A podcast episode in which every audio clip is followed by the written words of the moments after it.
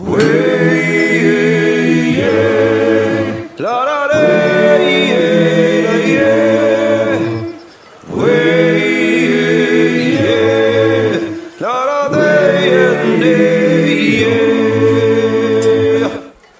everyone, and welcome back to the Forgecast. My name's Sam Towns. And I'm Alex Norton. Before we get into today's episode, let's take a moment to thank our sponsor. The Forgecast today comes to you thanks to our friend Robert Weber Abrasives, where Sam and I go for all of our abrasive needs.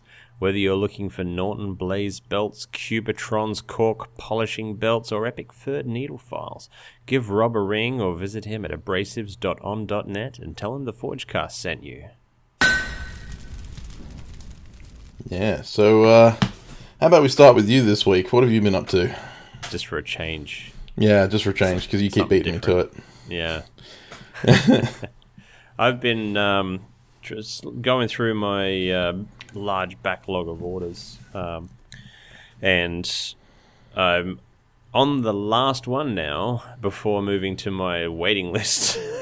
uh, but the last one is um, the custom mushrooming knife for Niels Vandenberg.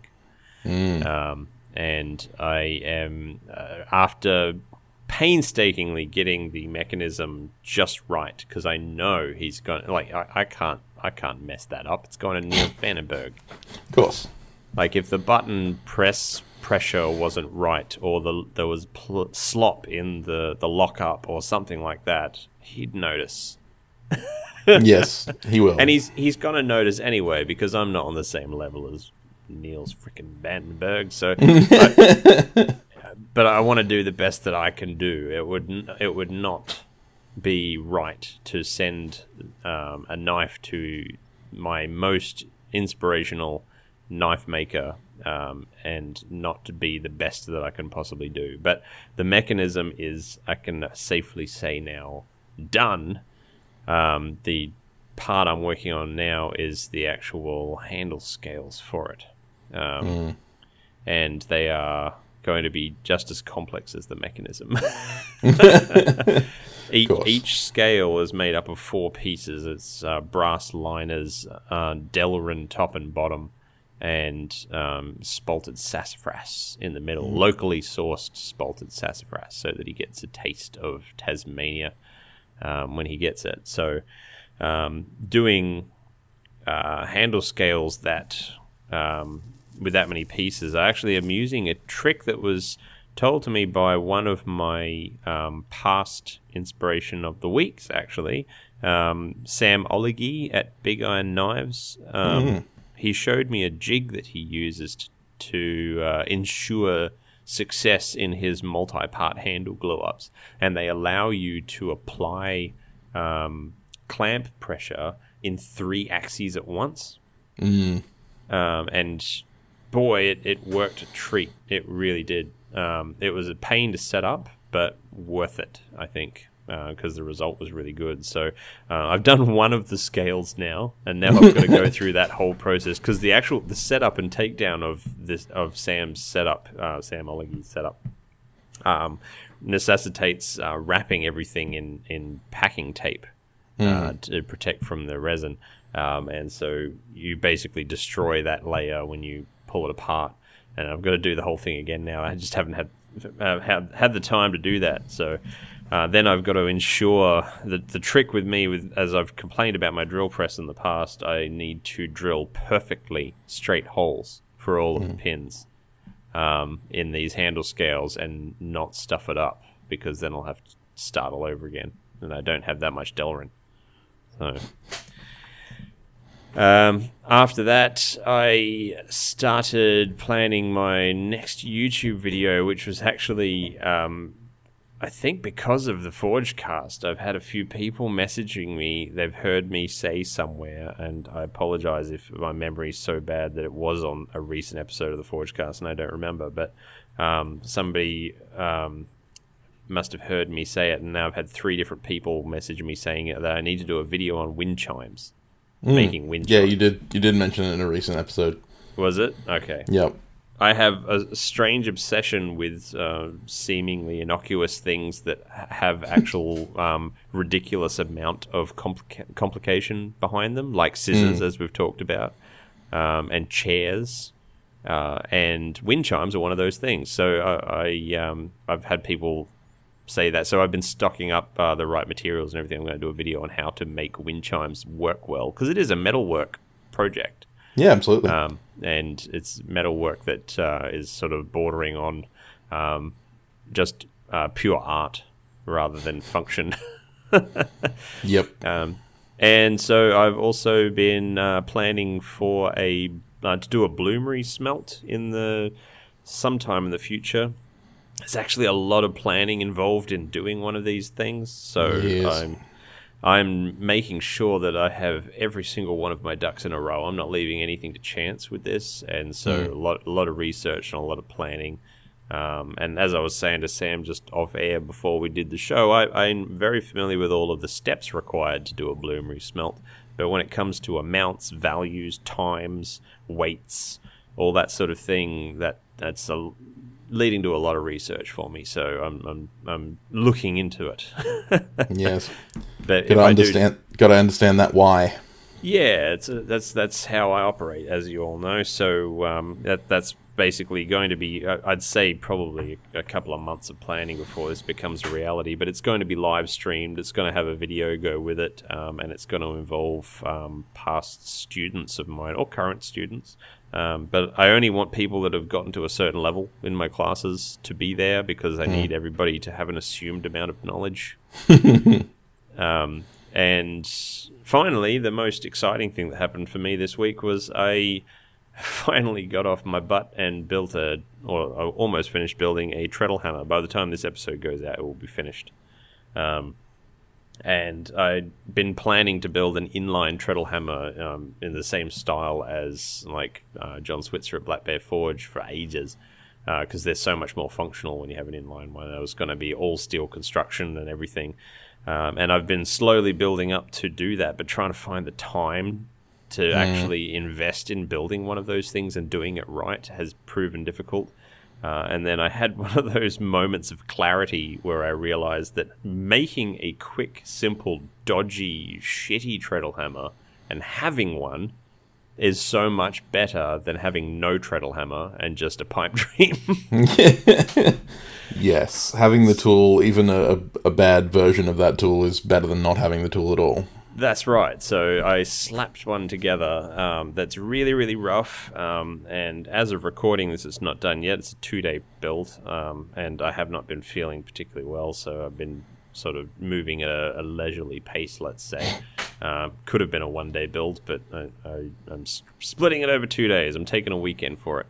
Um, and building this thing, and it's uh, so far it's working pretty good. I have to say, uh, even without the anvil in place yet, and with a, just a bit of rope instead of a chain for the pulley, um, it actually was quite happily touch marking uh, cold mild steel. Um, so it's yeah, it's it's it it hits with more force than I expected it to. I was really, I mean, that sort of swing treadle hammer is not really meant to be a powerhouse. It's not meant to be used for you know drawing out and that sort of thing. It's more just a third hand. It's, yeah. it's, hav- it's having a striker that knows exactly where, when, and how hard to strike. Yeah, and it saves wear on your arms. yeah, that's right. So it, it's actually got a 16 pound head in it um, and a meter long arm. So it's got a fair amount of force, but not much more than I would actually be able to uh, generate swinging like a three pound hammer myself. yeah. Um, so really, that that's perfect for what I want it for. It's just basically to operate top tools. Um, that, that's all. So I'm, I'm glad to have it, and um, you will be seeing it in in lots of Instagram posts and YouTube videos. I'm sure. So yeah, my song of the week. Um, I was actually scolded after the last episode where I said that people were spared having to have a, a track from the Grease soundtrack. Uh, I made that joke, and people were like, "How dare you? The Grease soundtrack is amazing." Um, and so they wanted to know what my song was going to be. Um, particularly Jake, who manages our SoundCloud, uh, not SoundCloud, is it SoundCloud? Spotify. No, Spotify. Spotify thing, it, he he was particularly offended by the fact that I skipped over the Grease soundtrack, and I have actually been listening to the Grease soundtrack still for another week. It's just I just love that soundtrack. Yeah. Um, but my song of the week is actually "Born to Hand Jive." It's actually uh, by a band called Sha Na Na, who um, were playing at the the high school dance. Um, really, really good song, and uh, it's uh, just makes you want to actually do the hand jive, which is a real dance, by the way. It is. So, uh, and very confusing to try. It's like trying to do the Macarena. Just a little, yeah. so, uh, how about you, Sam? Oh well, yeah, I was trying to work out before the show what exactly I've done this week because I feel like I've accomplished like absolutely nothing. Um, I cleaned out my workshop. I'm not sure if I did that before we recorded last week's episode. um, so yeah, there's there's something that I accomplished maybe this week. I can't remember.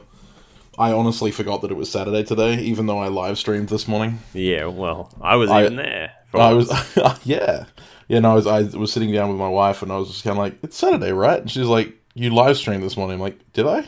Wasn't that yesterday?" I feel like I'm, you know, getting old before my years. yeah. Um, yeah, I honestly feel like I haven't done much. Uh, I'm trying to rack my brains, uh, but all I basically did was clean the shop and then um, put together guillotine tools. Um, on uh, film. yeah, yeah, I made a video uh, putting together the Mark II guillotine tool, which is the the one that we uh, developed. Alex and I developed together, uh, improved uh, with tab technology. Yeah, the by, Towns uh, slash Norton guillotine tool. Yeah, yeah. No, it's the town's guillotine tool because you know only I sell them. For now, if I if I put your if I put your name on them, then I have to you know give you royalties. you need. I, I was I was looking at the video and I'm thinking, you know, this is really cool. I love the new tabs and all that sort of thing. But your touch mark isn't on them anywhere.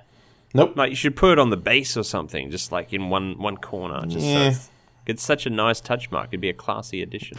Yeah, I thought about it, but then I didn't want to do all the touch marking cold because I don't want to break my touch mark. No, it's just do it on the base. It's just mild steel. Get your get that fancy new oxy torch of yours.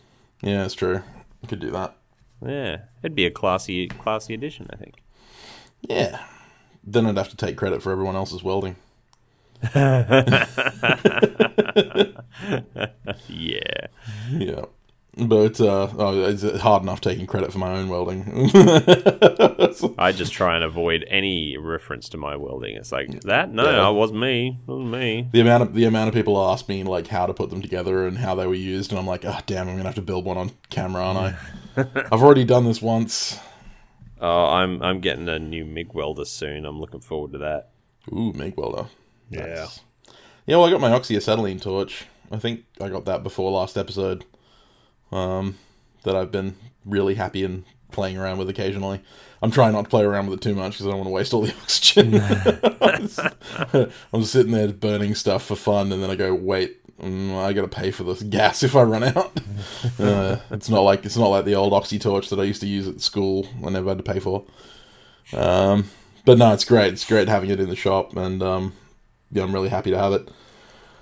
My dad dropped off a whole bunch of power tools this morning uh, that he got free from a client of his. A couple new angle grinders and a sanding, uh, like an orbital sander, vibratory sander.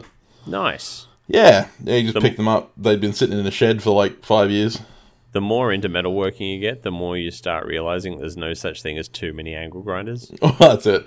I mean, now at least I'll be able to have one angle grinder with a cutting disc, one angle grinder with a grinding disc, one angle grinder with a uh, cut brush, Yeah, and, and, I won't have to. Con- yeah, that's all it. that welding. won't have to I won't have to constantly be changing discs on one grinder. Um, and they're all really good quality stuff like Metabo and um, you know the old school quality tools. like Ryobi. Yeah, exactly. Yeah, the best, the best, which is Ryobi, of course. But I already had one of tool those. brand out Yeah, there. yeah, that's it. Oh no. Um, no. So yeah. Other than that, Hey, we're, um, we're blacksmiths. We fan flames for a living. We, we do, we do. We are, we are forge blowers incarnate. That's it. Uh, Blow um, something. oh, mate, yeah, hold full of hot air. Um, yeah. I'd, uh, otherwise, I've been practicing engraving a little bit. Um, practicing bu- making gravers. I've been asked by a couple of people, including one of my patrons, to do a video on how I make gravers and how I use them. Nice. Uh, basically, like an intro course kind of thing. Uh, so that's a video I'm going to be giving it, putting out in the next couple of weeks. Um, I like the idea because it's hard to find hammer and chisel engraving how-to videos on YouTube without digging, you know, like digging through thousands and thousands of videos of like uh, pneumatic engravers and or staring that. at videos of Uri Tuchman going, How the hell is this even real? well, that's true. Yeah, I mean, Uri uh, Uri's done some pretty good stuff, but um, his style's a little different to my style. So you know, well, I'll put my own little spin on it. cool. Um, but yeah, so other than that, not much. That Uh, sounds like a decent amount, though. Yeah, my song of the week um, is another one. It's it's from uh, Thomas Sanders again, but it's uh, not him that sang it. It's on his album. It's by a uh, young lad named Terrence Williams Jr. and it's called Birds. Um, and I I came across it in one of the. Uh, I, occasionally listen to like the daily mix on Spotify, the you know kind of random playlist that Spotify puts together for you. Um, and I came across this one, and I didn't even know it was off Thomas Sanders, but you know, I, I really enjoyed it. It's a very chill kind of song. Uh, it's basically an excerpt from a uh, from a play, from a from a theater performance. Um, and it's just about a, a guy who wants to sit in the park, chill out, and watch the birds, and you know, tell everyone to fuck off. Which is somehow uh, what I feel like most days at the moment. Yeah, that's that's definitely. I just want to comment on that and say mood. Yeah, yeah, pretty much. Um, it, it's got some really cool lyricism in it. I, you know, like some really nice lines that I really like, and the whole tone of it's just very chill. So, uh, it's one that I keep finding myself going back to in the morning. So yeah, I want to add that to the playlist. Very cool. Um, So, uh, talking about us, you know, being Forge Blowers incarnate, we uh, might need to gate that, you know, air flow. Maybe, but before we do that, we've got other sections of the sh- of the show.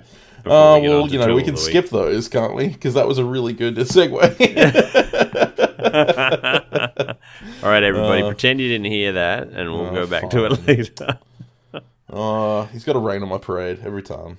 yeah, pissing your All right. Cheerios. Shall we do uh, listener emails first? Yeah, sure. Um, we have a few actually, but um, first I'm going to go through because we've got three people wanting to tell us their dream projects. So I'll go into those first. The first one is someone we're both familiar with. It's Andy from Thirteen Hammers. Yeah. Andy from Andy. Scotland. Okay, we do you can. Alright, he says, Hi guys, it's Andy from 13 Hammers. My dream project. He's, we're not going to listen to the show after hearing that. Mm, Yeah, probably not. My dream project would have to be a fully functional Scottish claymore because I'm Scottish. And being a McGregor, it's part of my family's past. Keep up the good work, Andy. That'd be a mammoth project, but it would be so cool to do. Yes. I'm I'm not gonna go sword nerd on that. I promise. Sam will be giving scrutinous looks at your project. Oh no, I'm, I'm about. I'm I'm about to be you know I've got that temptation to be the well actually kind of person, uh, but I'm not going to do that. It's tempting, but I'm not. He'll turn around and be like, actually, it's actually a Persian weapon from the fucking this this this era before it was Scottish or something. I, I don't No, know. it's, it's funny the um, the word claymore uh, was only ever used to describe the basket hilted broadswords of Scotland. I didn't actually know that. They, uh, Yeah. Before it was the the um the the V uh, guard with the little loops. The the great sword, yeah. Yeah, that was yeah. Is I it- forgot thing the name the- they used for that one. the Scottish greatsword was just a basically Scottish greatsword, um, and there was a Lowland sword and a Highland sword, um, but they were never called claymores until uh, the Victorian period, in which the uh, broadsword, the Scottish claymore, uh, which was the basket hilted broadsword of Scottish regiments, um, was re- referred to as the claymore, and then people made the assumption that because the original, which I'm not going to try and pronounce in Gaelic, um, was uh, to cleave, you know, to cut asunder. Uh, they assumed, well, big sword, claymore, okay.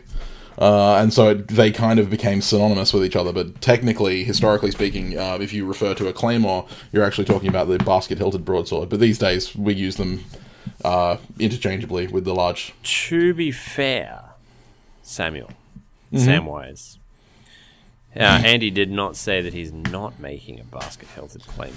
Well, this is this is true. He could be saying that he wants to make a basket hilted broadsword. In which case, yes, I love he, those may, things. he may be fully aware of this fact and be planning to do that. Yeah, I I hope he is. Because like the basket hilted Scottish broadsword, the claymore, is one of my favorite swords. Basket hilts are just great you know, on any type of sword, to be honest. Yeah, I want to make one. I desperately want to make one, but I even just, I want to, and I don't even make swords. yeah, I But just like, I, I, grew up being a huge Three Musketeers fan. oh yeah, the old swept hilt rapiers.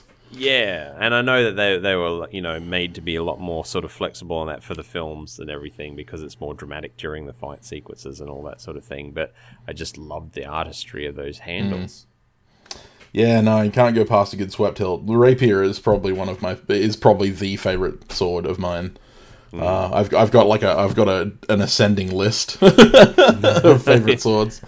Uh, pinned to the wall of your bedroom. It's a long list. it's pinned to several walls. Anyway, Um, anyway, back on track. Sword Next- nerd coming out. next person says, "Hey gents, Tyler here from Little Pownal, Maine, in the United States. I hope I'm pronouncing that right. I'm a month into my blacksmithing journey, and your podcast has been the background as I hand file my first 1084 knife. It came out not great, but there are no failures, just successes and learning opportunities, eh?" I am an- Absolutely. avid podcast listener, and I love many things about your show. The segment format, song of the week, discussions of mental health with you on those big time. The general ethos of doing with what you have. As a ranked novice, I have many dreams. I structure it in this way. I can dream tons of projects in incredibly in incredible detail. However, the gap between fulfilling those dreams and where I am now is a chasm of skill one d- which I can only fill by doing the work, learning smart, listening to folks with experience, learning to do things by hand before buying the machine, learning to hammer efficiently and safely, learning to make tools, and so on. I am sort of living the project you described, Sam. I have an anvil, a forge, and a hammer in a barn. I have now made two sets of tongs. I made a tool rest, and I am hunting materials to make cut-off tools and punches and the like. The long term dream is to make very clean, very simple chef's knives out of 52 100 and maybe sell one or two around here. I am taking my first step by taking a course at New England School of Metalwork this week and another next week. All the best and thanks for what you do, Tyler. That sounds great. Man, I honestly, that's not only really well written, um, you know, as Horribly a, as a- read, but well as an written. email. No, no, it's a well written email, and honestly, you sound like you are exactly on the right track. It sounds like he's been listening to us. Like, holy shit, someone actually took our advice. no, man, that that is epic. I love that. Um, I love that you're trying to get educated. Like New England School of Metalwork, I constantly talk, shout them out. So And the best thing is, by the end of this, you're going to understand the why so deeply of everything. And that's it. You're going to launch yourself light years ahead of other people um, in your class. Uh, you know, class being people starting around the same time as you, uh, because you're taking those steps to understand the why and to you know to do that kind of uh, the hard yards, as we say. Yeah, absolutely. But no, honestly, hats off to you. Thank you so you much for- for listening. Yeah, thank you for that email, Tyler. It was really nice to hear. That's awesome. Right. So next up, we have Austin. Uh, hello from the Midwestern United States. First of all, I want to say I freaking love you guys. Well, we freaking love you too, Austin. We do. Uh, you both have been a huge source of constant inspiration, and I can't thank you enough. I'm not. I didn't add anything to this email. This is literally just what he's writing. it was just Alex. It's just Alex like free balling with. That's right. Uh, he said, "I've been a listener since the very beginning, and honestly, don't know how I haven't emailed yet. I love the way you guys describe things and go over all uh, go all over the board as far as topics go. If I could change anything, it would I would bring back the descriptions of different types of steel. Uh, we do that from time to time on Tool Time when we can't think of a tool to talk about. Yeah, I think we should we should like more regularly like Yeah. schedule that like once I- a month or something. We'll we'll, we'll set it up. yeah, I, I, I like talking about too. He says, I started writing them all down, but I miss hearing them. I can't tell you how much I love this podcast. I've been hobby forging for almost three years now, and I'm working at the moment on cleaner and more precise forge work. I consider myself a more traditional style blacksmith as I like to focus on historical accuracy and I like to make tools, hammers, basically all kinds of stuff without blades, as I don't have any power tools and hate filing. Haha. Don't we all? Uh, all of this to say, my dream project is honestly hard to think of on the spot. When I think of my blacksmithing dreams, they err more towards the direction my blacksmithing is headed. To name one thing, it would probably be a large bearded axe, but one that is super majestic and clean and proper with a beautiful handle. I can't thank you guys for helping to keep me on track and challenge my mind. All the love and respect in the world. Austin Boss. Well, thank you very much, Austin. That's really nice to hear. Yeah, it's awesome, Austin, and you know, I'm glad that you're keeping your eyes on the road and you know not keeping your head in the fairies.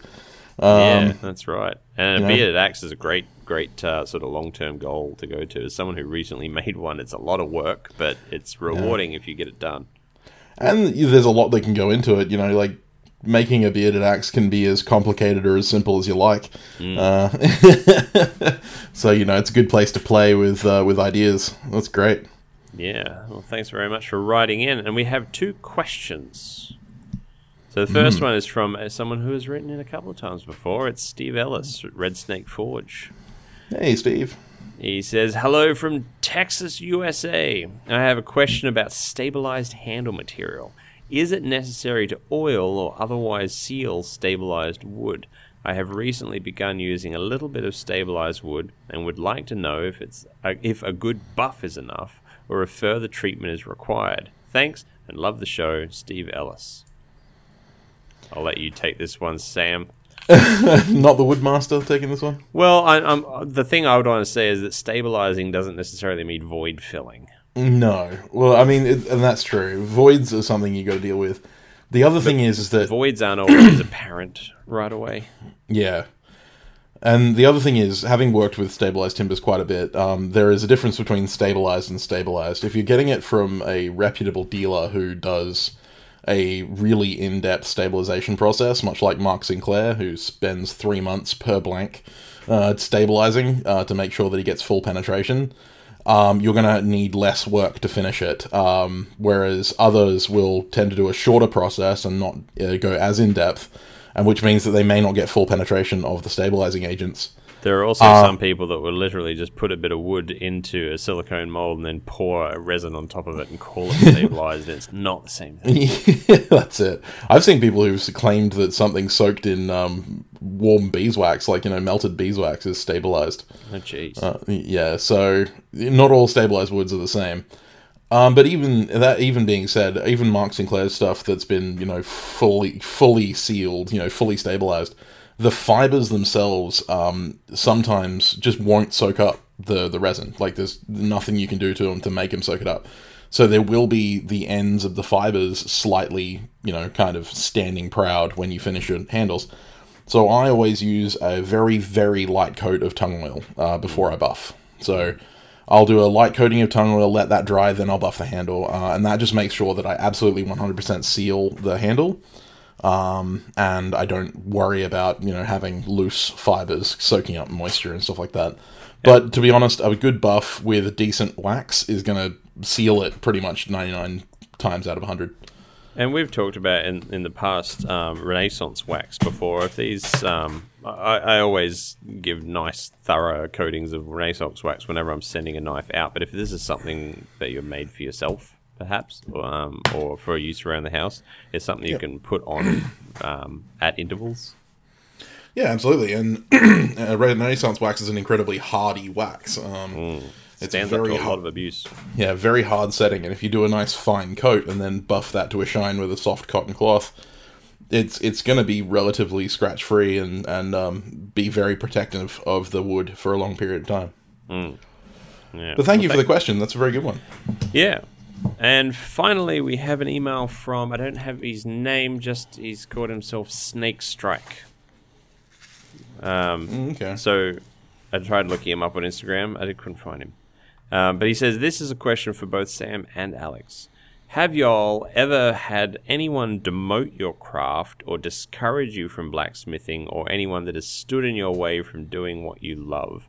Me personally, I have parents that thinks it's a waste of time and it's not worth spending money on and is too noisy.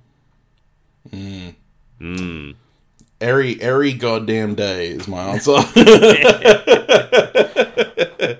You you will never. um, It is my my opinion that you will never find a full time blacksmith or bladesmith that has not had someone say, "Really? That's what you want? to? Why, what, when? What about getting a real job?" yeah, it, and and it can be as subtle as like, do you actually make enough to live on doing that? You know, like you get that all the time. But I've I've had people directly tell me, just don't. It's not Yeah. worth it. You'll never be good enough. Mm-hmm. And Yeah. I mean, honestly, the worst the worst one for that is me. Uh, my I am my own worst enemy when it comes to that. You know, the the imposter syndrome sets in every day. I'm I'm very much the opposite. I I am um, uh, the other end of the spectrum. I'm far too aware of how awesome I am. That's it. He, he's the kind of guy that rolls out of bed. people. He's the kind of guy that rolls out of bed and looks into a full length mirror and goes, "Hey." He, he's not far wrong, to be honest. yeah,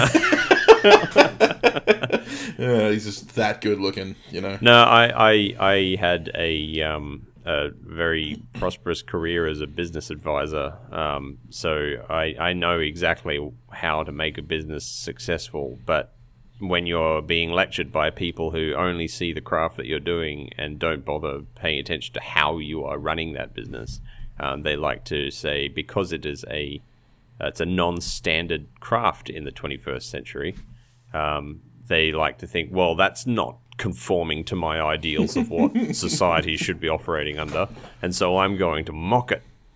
Yeah, Get get an office job like a real person. exactly. You're not allowed to live my dream. You're not allowed to live your dreams because I'm not allowed to live mine. Um, However, it tends to I- be a very common thing. I could be super wrong here, and I apologize in advance if I am incorrect about this. Um, but you, it sounds like you're maybe living at home with your parents, and they're seeing you do it all the time. If they're complaining that it's too noisy, um, Yeah. So And- if if they're if they're having doubts about your career in it, it could just be coming from a place of them wanting you to have a successful, uh, you know, future ahead of you. Yeah, and I mean, we we've had people ask, you know, about going full time on the show before, and basically saying unless you can guarantee your financial security outside of blacksmithing, uh, don't do it. Um, because There it's is- very hard. There But- is a, a, a phenomenon in blues that blues musicians talk about called paying your dues. Yeah, Uh, and bl- everyone who wants to get into this craft has to pay their dues, and basically that means you doing it in your spare time while you do real work. Um, Yeah. And by real work, I mean going and getting a normal, socially acceptable job. um, and then you, you have this as a passion project. And the thing is, if you really want it and you want it to be your job, you can build it up and build it up and build it up until it takes over your quote unquote real job and becomes the thing that you do for a living. But that passion has got to drive you to that point. yeah, that's that's it. I mean, it's uh, it's all well and good to have passion, but you know, you need the the skills and the marketing to to back it up when it comes to actually making a job out of it. Um, But yeah, as far as I'm concerned, if it's something you want to do, you'll find a way.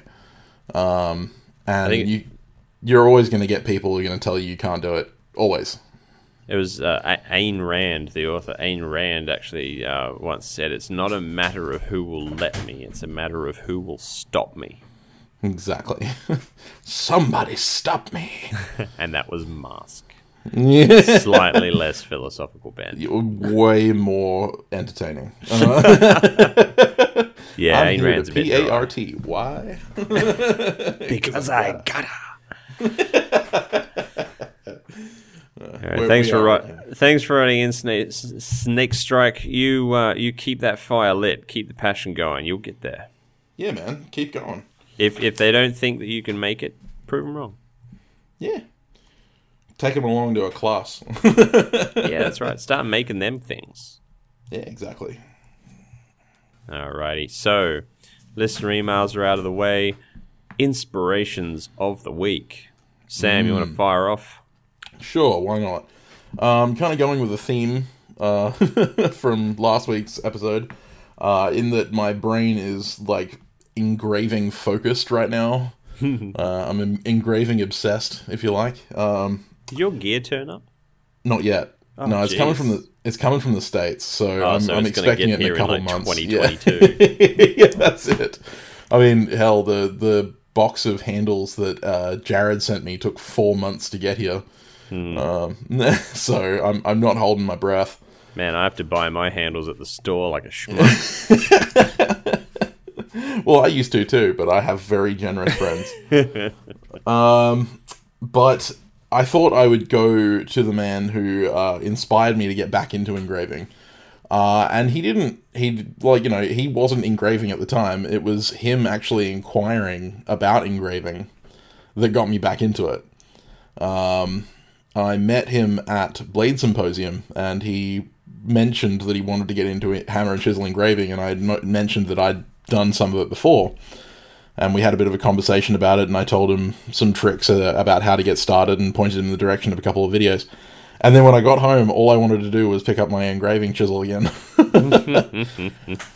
um, and since then, he's been really putting in the hard yards and doing a lot of engraving on his work and stuff like that, constantly improving, constantly practicing.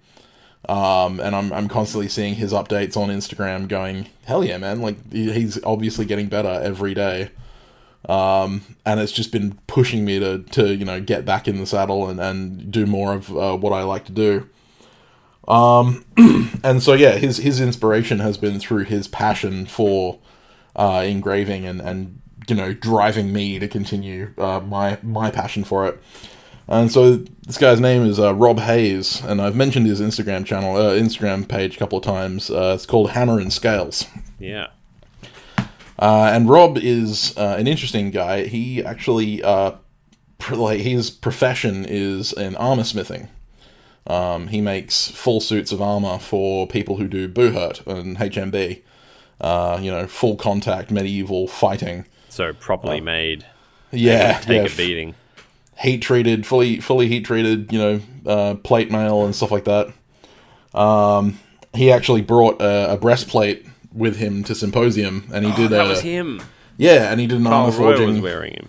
Yeah, yeah, that's it. He also made the giant warhammer that Kyle ate sausage off. Uh, that thing was a beast.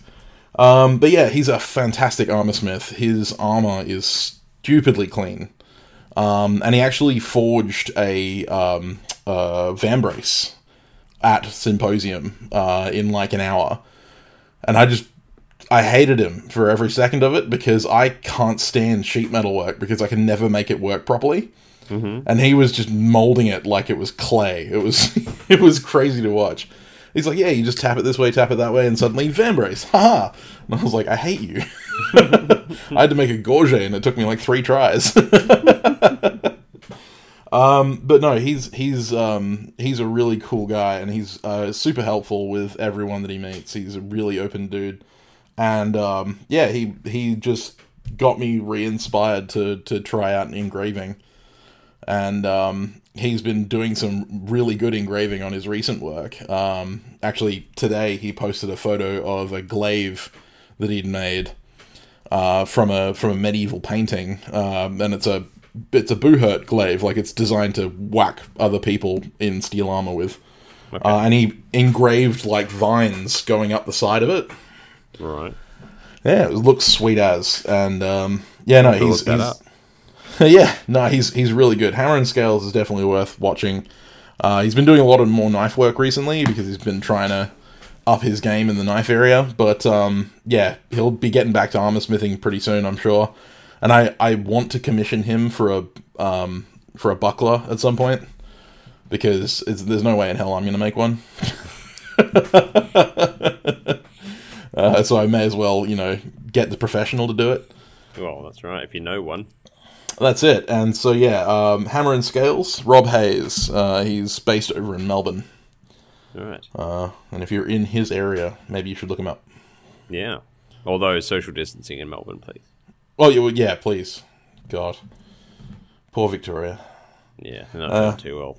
Yeah, look look him up on Instagram. Yeah. Hammer, Hammer and Hammer and Scales. That's it. You can see a photo of Kyle Royer eating sausage off a giant spike, and you know wearing wearing a suit of plate mail. he was really pleased with that too. Yeah, he was super pleased with it. It fit him perfectly, which was hilarious. Yeah. because it had been it had been ra- made to Rob's dimensions, and it just happened that him and Kyle were very similar. Kyle's so awesome that just clothing and garments fit him. They just they melt. That's it. Yeah, yeah. They just mold themselves to him. yeah. Out of respect. How wouldn't you? I Um, would I would mold myself to him and it's yeah. But anyway, with that being said, who's your inspiration this week? Mine is one that uh, probably most people has seen uh, his work before. Um, he's from Derbyshire, Derbysh- Derbyshire, Derbyshire, Derbyshire, yeah. Derbyshire, uh, in England. Um, and they've probably seen the thing that he is famous for, and are not aware that he also does a whole suite of other things as well. Uh, he's a tool maker, but he is most famous for his hammers. Um, and his hammers are possibly the most unique blacksmithing hammers I've ever seen because um, they are twisted. Oh yeah. Yeah, there is a, a 90 degree twist in them from one face to the other face. Um, and I would love nothing more than to own one of his. Um, I think I think he calls them a bench hammer. It's it's basically he actually sells a rounding hammer. Basically, it's um, got a turning face on one side and a flat face on the other side, uh, but has that twist, and then the eye is I, I presume cut through it, milled. Yeah, Um, 'cause I I, think I know the ones you're talking about, and I don't think it would be punched. I don't think it's possible to punch them. But, um, it, either way, they are gorgeous. They are just absolutely beautiful. And for the longest time, I'd seen them floating around and assumed that it was just some company somewhere that was um, fabbing them mass, mass production and everything.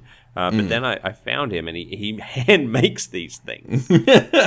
There's limited numbers of them. They are hard to get, and they are beautiful. He does brass hammers as well, and still puts the twist in them. Oh wow, that's It's- that's Yeah, he does twisting brass is not easy. No, but he does it, and it, he does claw hammers in the same way. He does. Um, he also has um, sort of chisels and punches and all this sort of thing. It, he makes the most unique versions of all of these things that I've ever seen. And he goes. He's on Instagram by uh, Kinetic Customs, Kinetic underscore Customs. Um, and absolutely look up his work. It is it is a personal goal of mine to one day own one of his rounding hammers. Um, They are the perfect weight for me too. I think he he makes them all the same size, and I think they come in at about two point two pounds, uh, which for me is just ideal.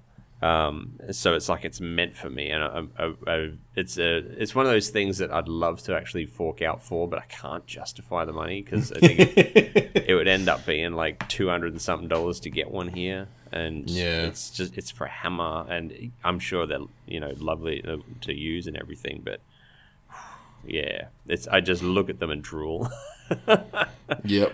um, it's just the the it just it's eye catching when when you and everybody who's gotten into blacksmithing it's one of the first things that you do is the twist. You learn the twist, and you are so proud of that twist when it happens. But to have a twist in a hammer billet, Yeah, it's just it's insane. monstrous amount of torque needed to make that happen.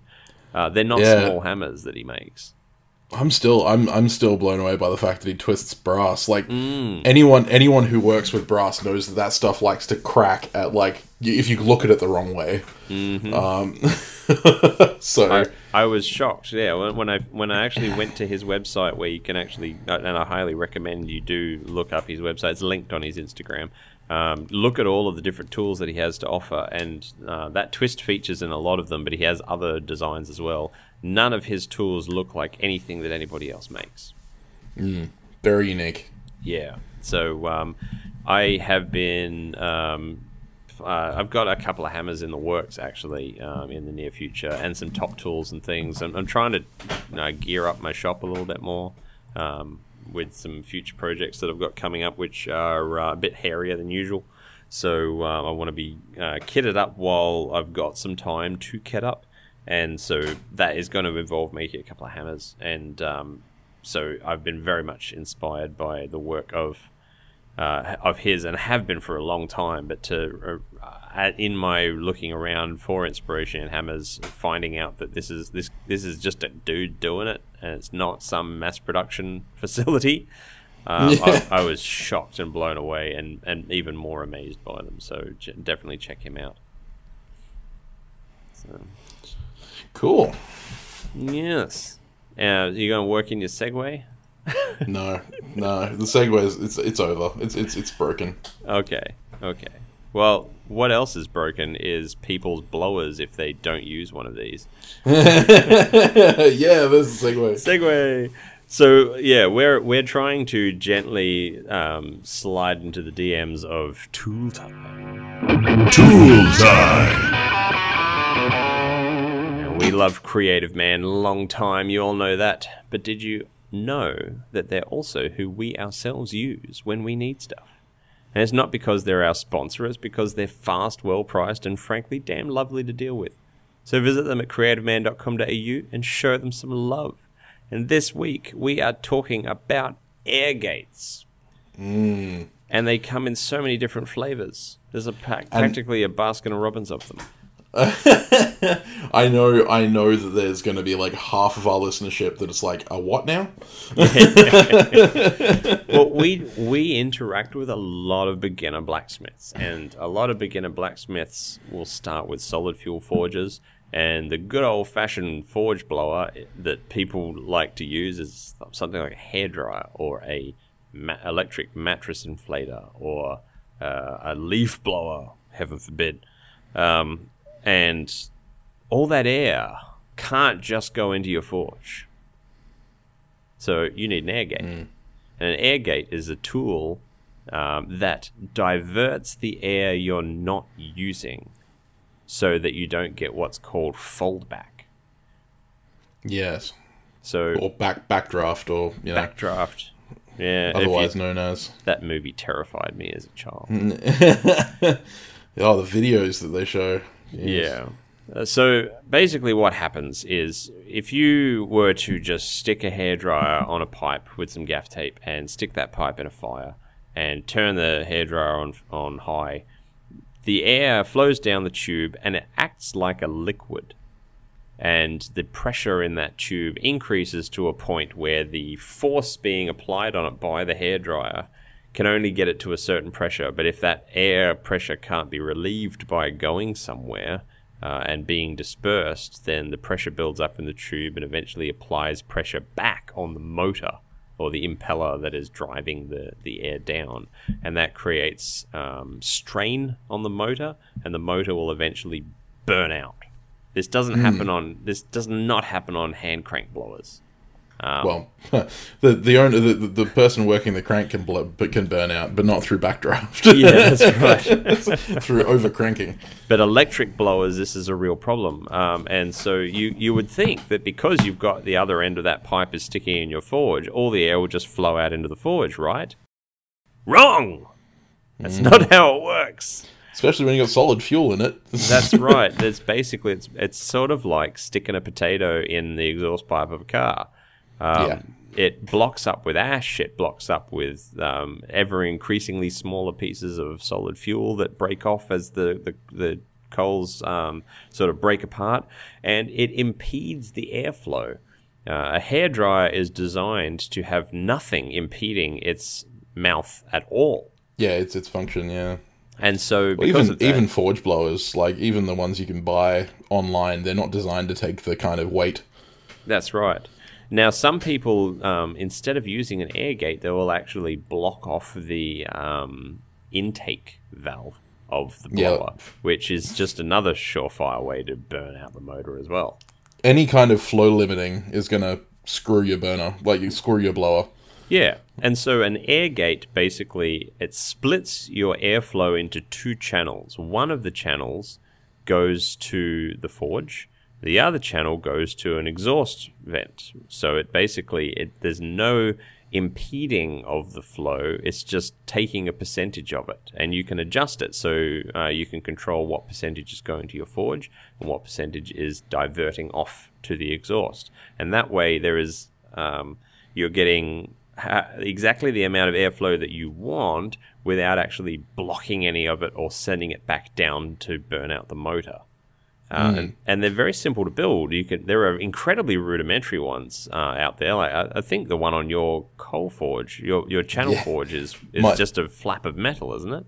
Yeah, it's a it's a piece of sheet steel. I cut a rectangular hole in the pipe that goes from the blower to the forge, and then put a piece of sheet steel that's like friction fit in there. Uh, and because it's friction fit just between the, the lip of that rectangle, you can pivot it. Mm-hmm. So you you know if you pivot it down, then it blocks off more of the air, and more of the rectangular hole is open, so it just diverts more. And then the further the further up you pivot it, the more air goes to the forge, and the less air goes out the hole.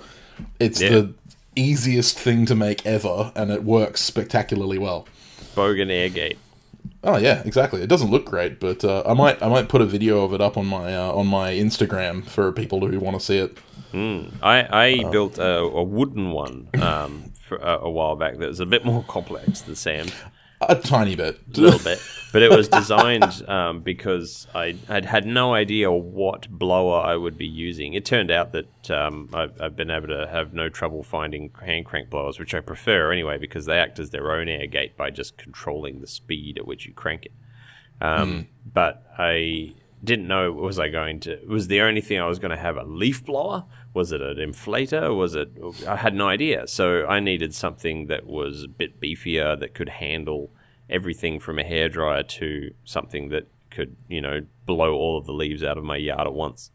Um, and so I actually have a video on my YouTube channel about how to build one for yourself. They're they're incredibly handy thing to have just on hand for if your main blower does die and you need to replace it with something that your forge is not set up to take. And this is um, actually also important for those of us who use uh, forced air propane um, gas forges. Um, because you've got exactly the same issue. Um, because if you can't if you can't slow down the motor using a VFD or something like that or a dimmer switch, then you're going to have to divert some air somehow.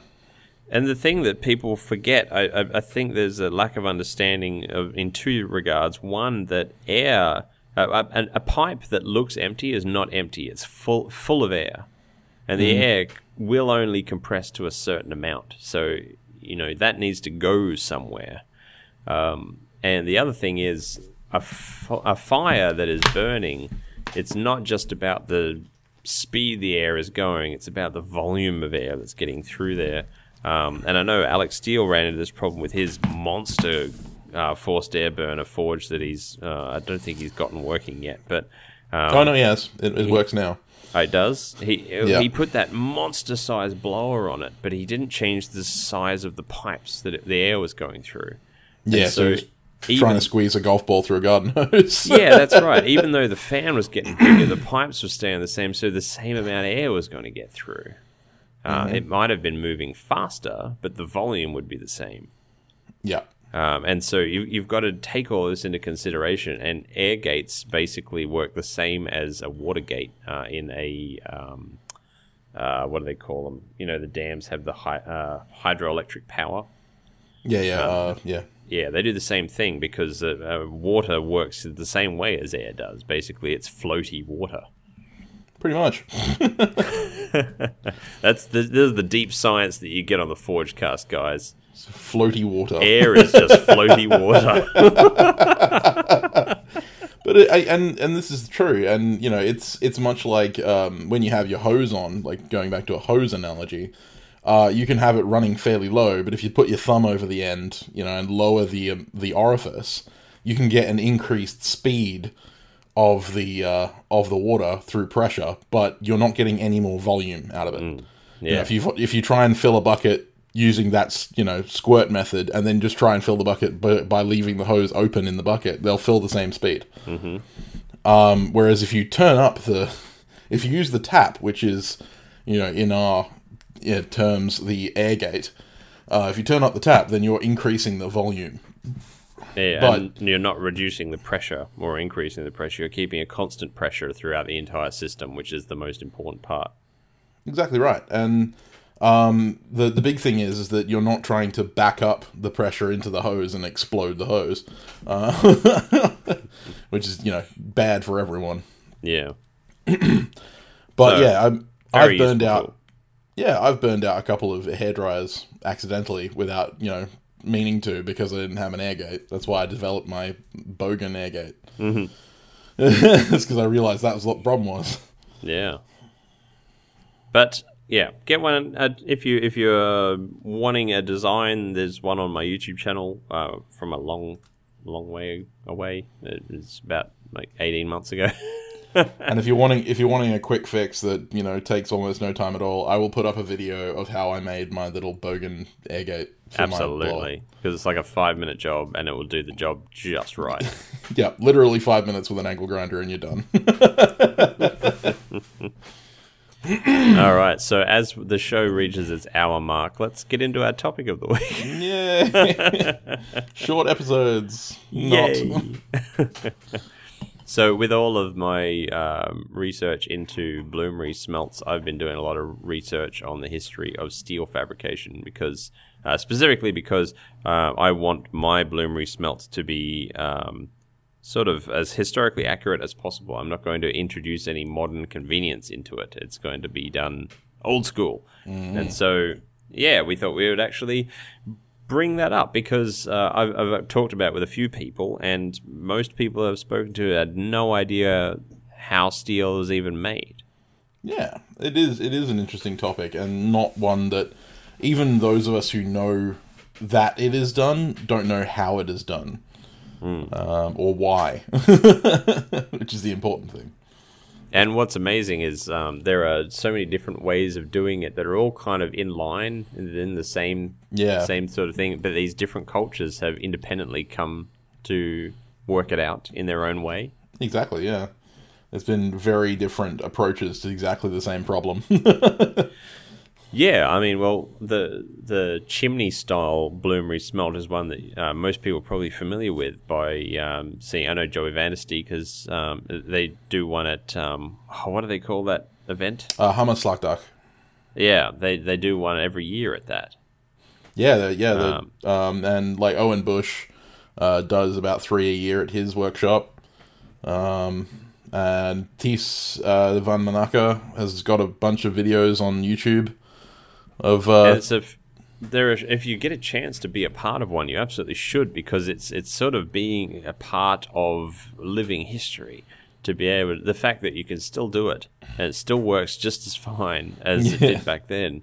Um, and you can, it's it's it's it's clay. Mhm. It's it's burnt wood. That's it's it. it's rocks. and yet we raw are materials to able to- steel. Yeah, and you can create steel with which the modern world has been made.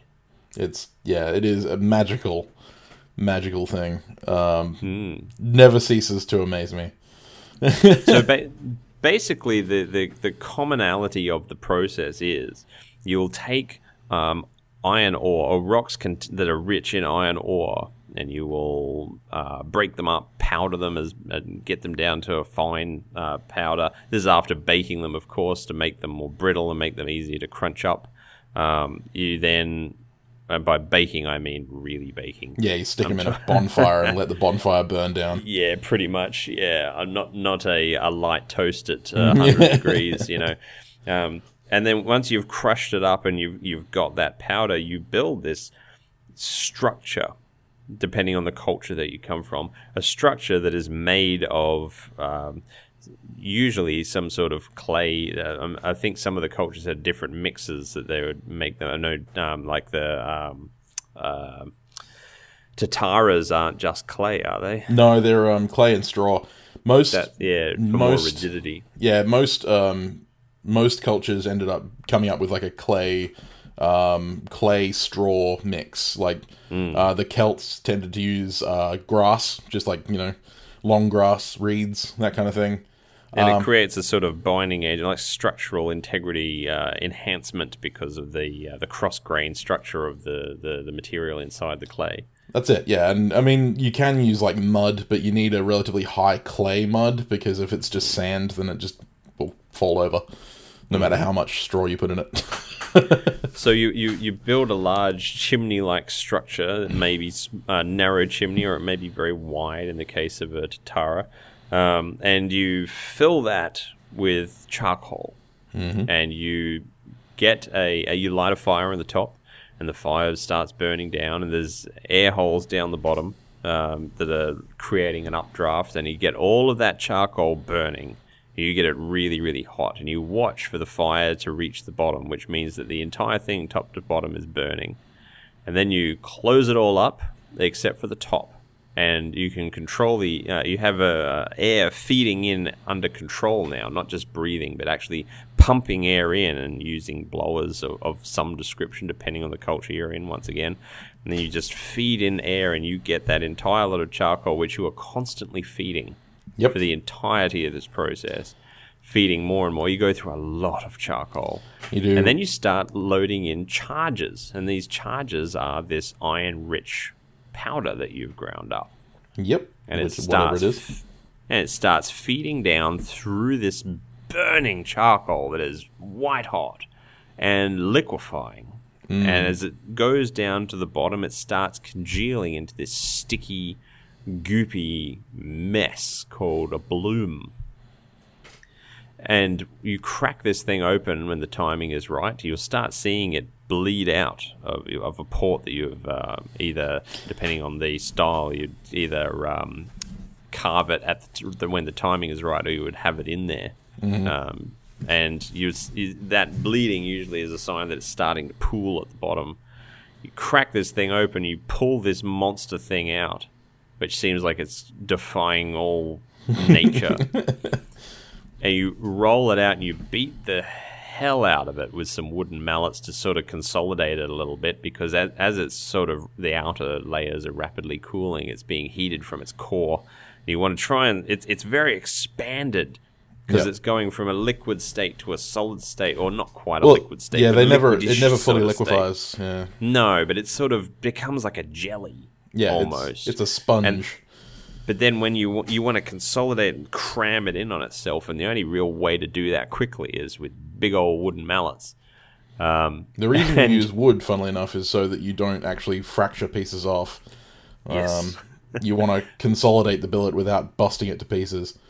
but once you have gotten it consolidated to a certain point, usually they will be lifted up onto a stump or something like that and um, worked with just normal hammers. Yeah, steel hammers, trying to consolidate Mm. the bloom into a bar. And then you'd either And- split the bloom into multiple pieces and consolidate it from there, or try and do the whole thing at once. it's a long process to get rid of all of the impurities, all of the inclusions. You got to fold it and fold it and fold it and fold it to make it usable. But um, it was a process that uh, ancient cultures had down pat. Mm. Like this was this was a Tuesday. That's it. And it's funny because um, while we're talking about steel, um, steel manufacture in small doses, uh, this is exactly the same process that was uh, used to create wrought iron. Uh, The only difference was the height of the smelters. and uh, the fuel used and the charge loads used, uh, which created a higher yield but lower carbon. Um, And that's like there's there's so much to go into with making bloomery steels. Oh yeah, Like, it's such a deep topic. yeah, I mean uh, the the variables. There are so many variables. It's like you know how much air are you putting in, uh, what type of charcoal are you using, what kind of ore are you using? Are you using limonite? Are you using hematite? Are you using magnetite? Um, What's the diameter and height of your chimney? Yeah, exactly. You know, like how far does the the charge have to fall before it congeals at the bottom? Uh, What's what's your base material? Um, you know, like the, all kinds of crazy stuff. Uh, all comes together to you know tell you whether or not you end up with uh, a Cast steel, iron or- steel, cast iron, or or Wrought wrought iron. Yeah. yeah. Um. but to be honest, like, if you, if you get a chance to be a part of one, just just jump on board anyway, regardless of what the outcome is, because seeing that thing break open and roll out, oh, You, there is there's not many ways to explain the amount of heat that comes off a bloom. Like Yeah. it, it is Um, stunningly hot. Brisbane bitumen on Christmas Day. Oh, it's serious. It's stupid. Like um, you know, I've I've only been part of one uh, hearth steel smelt, which is sort of a bloomery, but in the case of hearth steel, you're utilizing low carbon steels and carburizing them in a smelter uh, by utilizing the same process as you would uh, f- smelting from ore. But in this case, you're just simply using already, you know, refined pieces of wrought iron or mild steel to, uh, you know, carburize them by basically half melting them back to a bloomery state. Uh, and using the, the, the charcoal to carburize the, the surface, almost like case hardening, but because you're basically half liquefying them, it becomes more homogeneous. And it was um, used commonly in uh, sort of medieval blacksmith shops, wasn't it? Because all the little offcuts and, Yeah. and scrap that was on the floor, they didn't want to waste that. They'd, they'd collect it all up, every tiny piece, and they'd put it back in the hearth and they'd liquefy it and reuse it. Or Exactly, yeah. It, but Yeah, you, know, like re-smelt it. Um, homogenize it. yeah, and, and it was also used uh, in industry to try and create steel. So you know, like you, you'd have a wrought iron smeltery that would make you know a ton of wrought iron, um, but steel smelting took more charcoal per charge than wrought iron manufacture did, um, and so therefore making wrought iron was cheaper. So they'd buy the wrought iron and then they'd simply just put it through a half steel run uh, to get steel so that they could actually make usable tools out of it. Uh, and you know, say you're working in a blacksmith shop and you're like, oh, I need to make more chisels, but I don't have any high carbon steel. Well, you know, here we go, some wrought iron, throw it in the half steel. and I mean, you sort of touch on an interesting point because it, it, forge welding is a, a very valuable skill to learn as a, as a blacksmith. But it back in the day, it was absolutely necessary oh. because of how much work went into making even a small amount of steel. And so, if you were going to make even something like a chisel, nowadays we can just grab a bit of coil spring and co- forge it into a chisel. Back then, no freaking way. You had to take wrought iron, split the end of it, and put a tiny piece, a, a tiny, very precious piece of hardenable steel in there, forge weld it shut, and rely on that for your cutting edge. Yeah, you, you couldn't be a blacksmith, you know, anywhere up to the 1800s, you couldn't be a blacksmith without knowing how to forge weld. Um, because it was just utterly necessary. Because it was in a time where it, no, it didn't matter how wealthy you were, it still required a lot of work to actually get steel. Yeah. So do it, it's it's why swords were a, uh, a sort of a, a status symbol because um, you know it's easy to get sort of farming equipment, axes, and things like that because it's a small amount of steel that's embedded into a wrought iron head. Whereas a sword is a bit of a different story.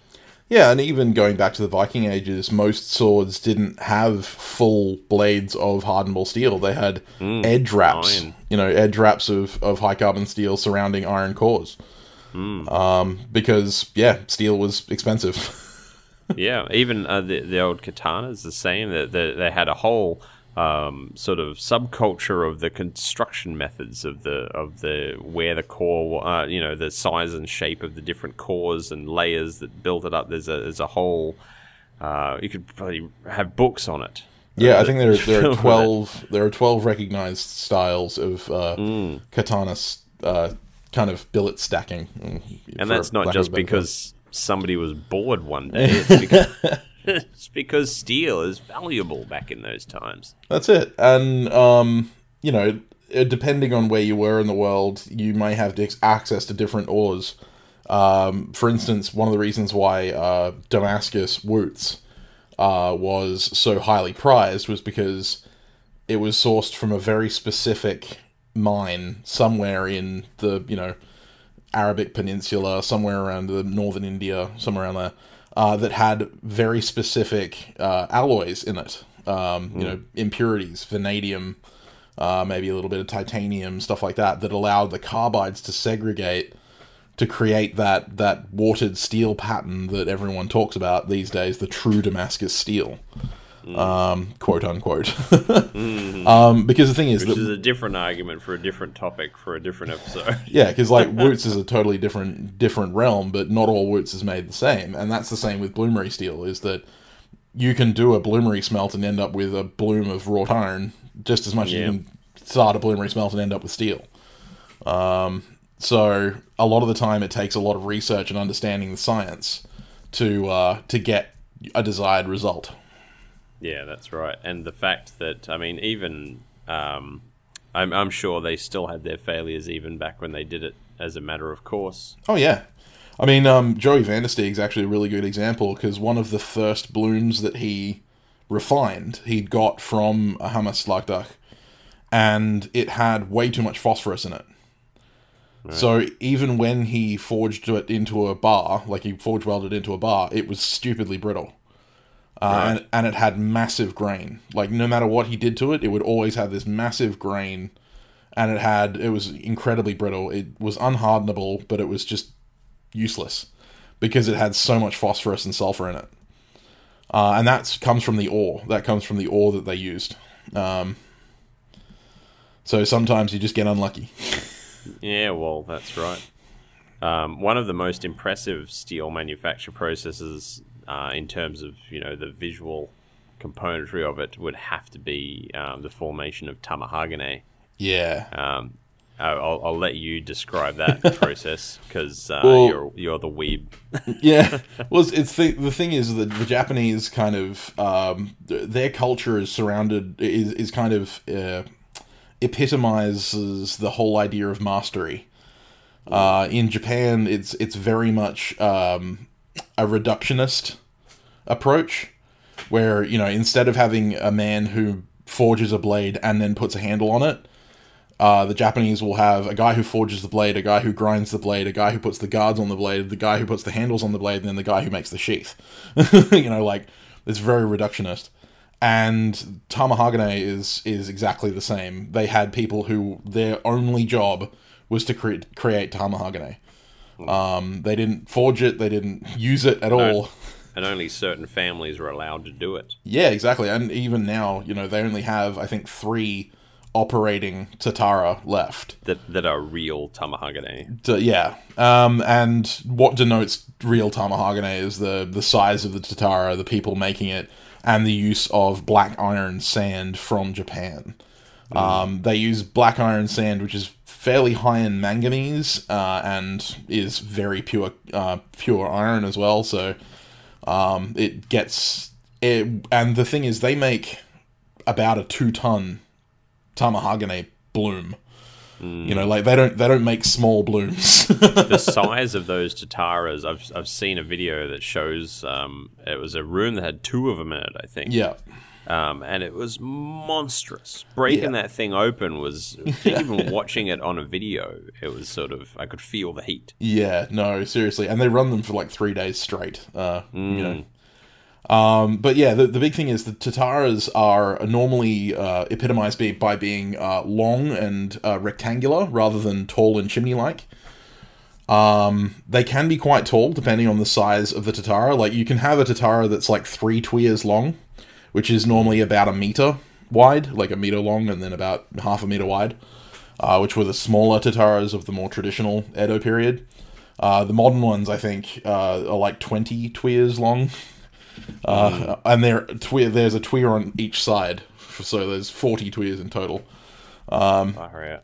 But the the really interesting thing about Tatara's uh, construction is that they're not just a chimney with charcoal in it. They actually prepare the base, and the base is actually a very specific layer of.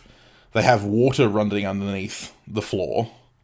Then they have uh, limestone. Then they have a layer of fine sand. Then they have a layer of um, charcoal dust, like pure refined charcoal dust and then a layer of uh, pure charcoal, uh, and then upon that is ash. And then basically what happens is that the rest of it is piled in with charcoal. And as the the bloom slowly settles to the bottom, it settles through the layers of uh, charcoal and charcoal dust to finally lay on the the silica sand at the bottom, uh, where it cools thanks to the you know the limestone and the the water flowing underneath, uh, very slowly. Um, and it allows for the bloom to congeal a lot more uh, uniformly than bloomery that's done without cooling at the bottom. Requiring less refinement afterwards. Yeah, and um, that's why uh, Tamahagane is normally referred to as jewel steel because of the cooling properties inside the Tatara. When you crack open a uh, Tamahagane bloom, a lot of the time you'll find um, Sounds like a unscaled. beer commercial.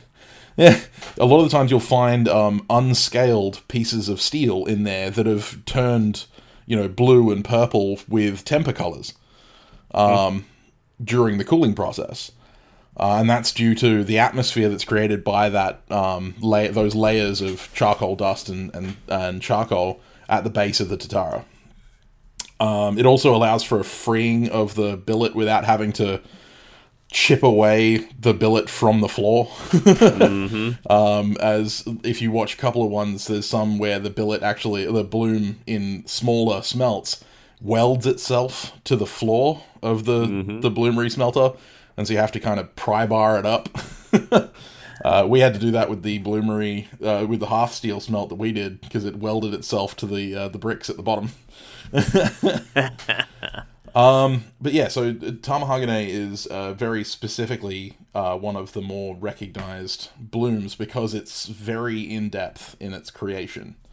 And also the fact that um, because it is, it's practically a religious experience to create one of these things. It's so deeply entrenched in their culture and their spirituality to this day, whereas every other culture seems to have sort of lost uh, touch with their roots, and they they they don't really. There wasn't that much importance applied to it compared to what the Japanese have done Yeah, exactly. and so it's still practiced today, practically the same way that it was practiced 800 years ago, As- as opposed to how steel is made today for you know your 1084 for a knife. Yeah, exactly. With you know vacuum sealed chambers and you know uh, and induction forges.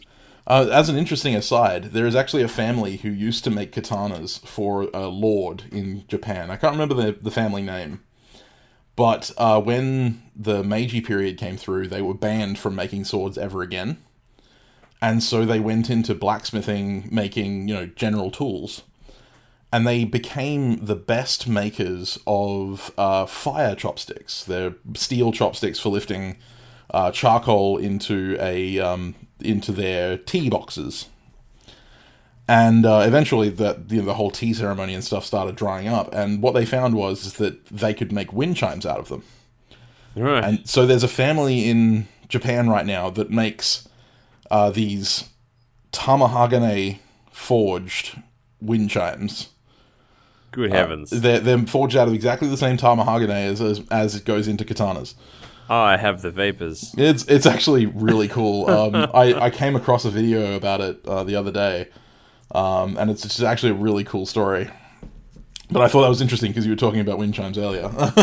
yeah, it's like the ultimate wind chimes. yeah, that's it. I feel though that would be super frustrating to own those Mm. because people would come over to your house and you'd be like, "Oh, check out my wind chimes," and they'd be like, "Oh, they're nice, Yeah, I guess." couple of steel And you're like, "No, get get the hell out of my house." That's it. You'd just be cornering these poor people every time they came to your house to tell them about the history and the importance and the significance of these damn wind chimes. Yeah, like uh-huh. I just came over for a biscuit. You can't, yeah, some people just can't appreciate class. That's right. But um, yeah, the creation of steel and, and like we're brushing the surface. Like this, Oh, massively. This is massively. such a And if you would like to hear more, do tell us. Oh man, if you want to hear more, I could fill several episodes. just yeah, my, and you'll get to actually see me do it on live streams, etc. soon. So yeah, exactly. Um, do so it badly. we're more than happy to talk about this subject because it's it's one of my passions, and I'm planning on doing some smelts either this year or next year uh, myself. So you know, you'll see both of us be doing it in the next year or so. Yeah, absolutely. But yeah, so it, it's definitely an interesting subject, and it's one that I think is more important than people give it credit because Yeah, keeping in touch with what- our roots is And important. it's what built the world. I mean, where would the world think about where the world would be without steel, with hardened steel? Yeah, man, seriously, like it, it is literally what gave way to the Industrial Revolution. Hmm. So, yeah, uh, we we have a lot to thank for our uh, forebears discovering the mysteries of steel. I mean, we we um, it, it's funny. There's sort of like a um, it's it's not a openly spoken, but it, there is a a a definite sort of vibe in um, bladesmithing specifically of people uh, who are scrappers, sort Yeah. of being less than you Yeah. know. But the the reality is. Um, even back then you couldn't go scrapping. Like steel steel was a phenomenal process. Yeah. and if you want to go down to the bottom of where it all comes from i mean that's it's an important thing to to understand because this is something that you can do in your backyard. Yeah, and with actually, with minimal tools. It's it's funny because there was actually a period during uh, the British Renaissance, about seventeen hundreds, where uh, Sheffield cutlers uh, were accosting carriage drivers to steal their springs. Because they'd rather not do a smelt in their backyard. Was they found out that um, the a lot of the carriage springs that were being used at the time were a very good form of high carbon steel that had been very well refined, and so they would offer to trade new springs for the old ones so that they could use the old ones to make swords out of. right Um, and knives and stuff like that. So, like, and this is this is the Sheffield cutlery industry doing this. So, Yeah. if the Sheffield cutlery industry isn't beneath, you know, stealing carriage springs to make knives, Well, my point being, I mean, the thing is like the the people who go for scrapping for steel are usually people who either can't or don't want to to buy new steel. But the thing is, you can using the same techniques that were used 800 years ago or more make steel in your backyard. yeah. But and in order in order to do it, all you have to do is understand the why. hilariously, actually, um, one of the biggest arguments against using scrap steel is that you don't know what the contents of the material is. But if you made the steel, If you make bloomery steel, you have no idea what the carbon content is. none. You have no idea what the alloying content is. Unless you send it off to get spectroscopically analyzed, you're gonna not going to have any idea. And yet, if someone makes a bloomery steel knife, if you think about it for a second, They're hailed as a hero. exactly, they are hailed as being a, an arbiter of everything that is good and right in the world. you make a knife Yeah. out of a file, and you're the worst blacksmith that has ever graced the face of this planet.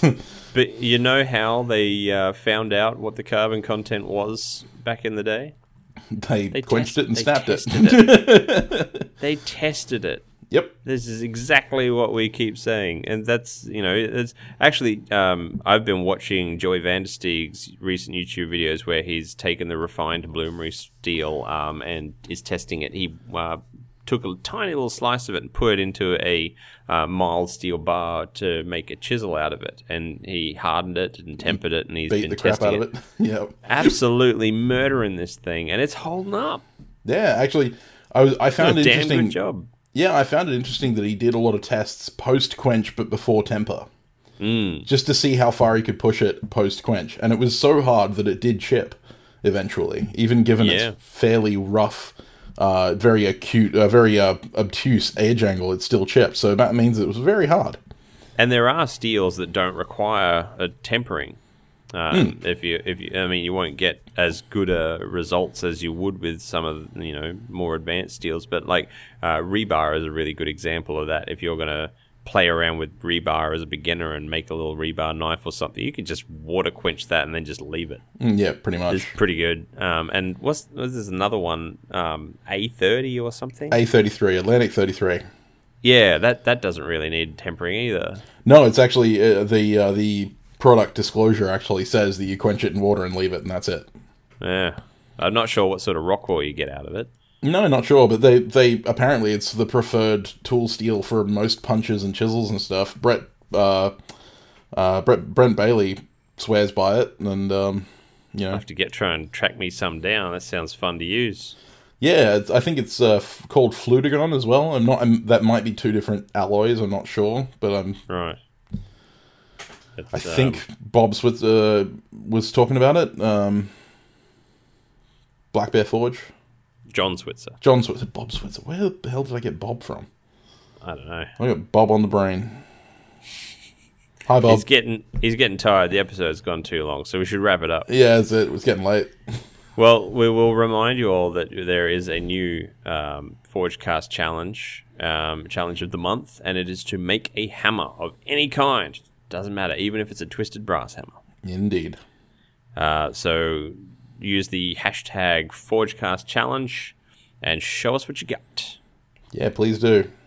And if you'd like to email us with a question or tell us about a dream project, perhaps, or tell us where we can find A33 in Australia, um, send it over to ask.forgecast at gmail.com.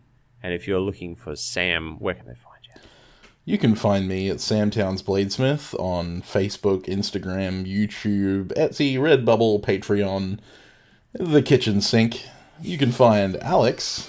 I go by Valhalla Ironworks, and you can find me on Facebook, Instagram, YouTube, Etsy, Redbubble, and Patreon, and the Forgecast. And the Forgecast, of course. And with that being said, I can hear the music fading in. We'll see you next you week. guys next week. See ya. Bye, guys.